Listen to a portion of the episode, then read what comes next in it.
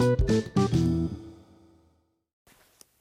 I'm Andrew Priestley, and I'm reading Manage and Multiply Your Money. And we're going to read the chapter called Money Tip Number One Spend Less Than You Earn. It's on page 31 if you're following on in the book. Okay.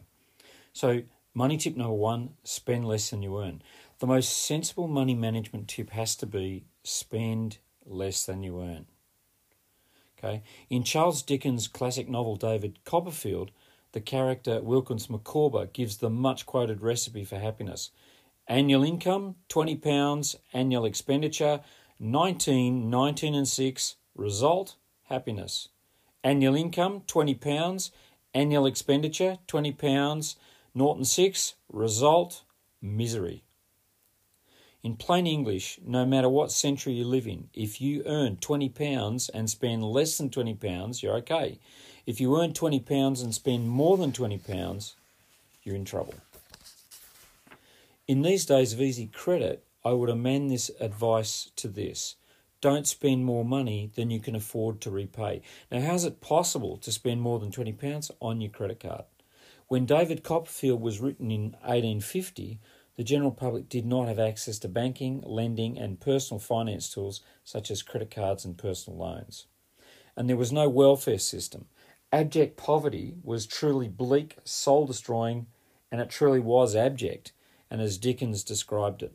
People who went into debt often ended up in a lifetime of the lowliest and most meagre servitude. There's a difference between good and bad debt. Taking a mortgage on a family home is a good debt uh, or borrowing uh, any borrowing that's tax deductible is a good debt. Whereas borrowing money to buy expensible wearable technology or a new car qualifies as bad debt. Um, store charge, credit cards, bad debt. A mortgage is considered good debt because a house is an investment that can go up in value and it can yield a profit when sold in the future, but not always. While borrowing to purchase consumer items is considered bad debt because these items usually decrease in resale value immediately. There's a lot to be said for living within your current means. This does not mean you should accept your current level of income.